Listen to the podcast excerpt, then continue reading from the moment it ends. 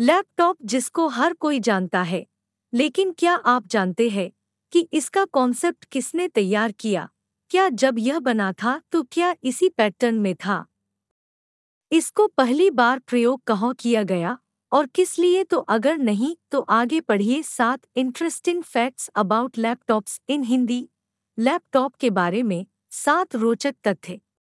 एक लैपटॉप का कॉन्सेप्ट जब तैयार किया गया था तो आपको जानकर आश्चर्य होगा कि वह अपने फ्लिप फ़ोन में नहीं था।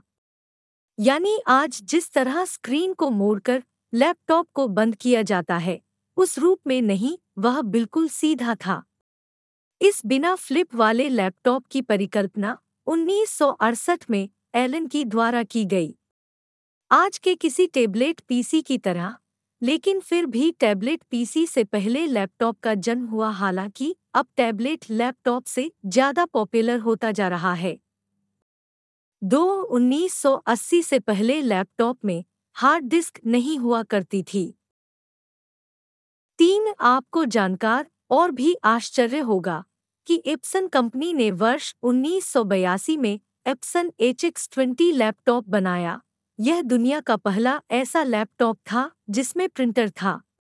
चार लैपटॉप में टचपैड फीचर 1982 के बाद जोड़ा गया, जिसका इस्तेमाल आज तक लैपटॉप में माउस की जगह किया जा रहा है, जबकि माउस की परिकल्पना 1960 में ही की जा चुकी थी। पाँच उन्नीस में जारी ऑसबोर्न लैपटॉप का वज़न लगभग 10 केजी था, जो आज के मुकाबले लगभग 10 गुना ज़्यादा है।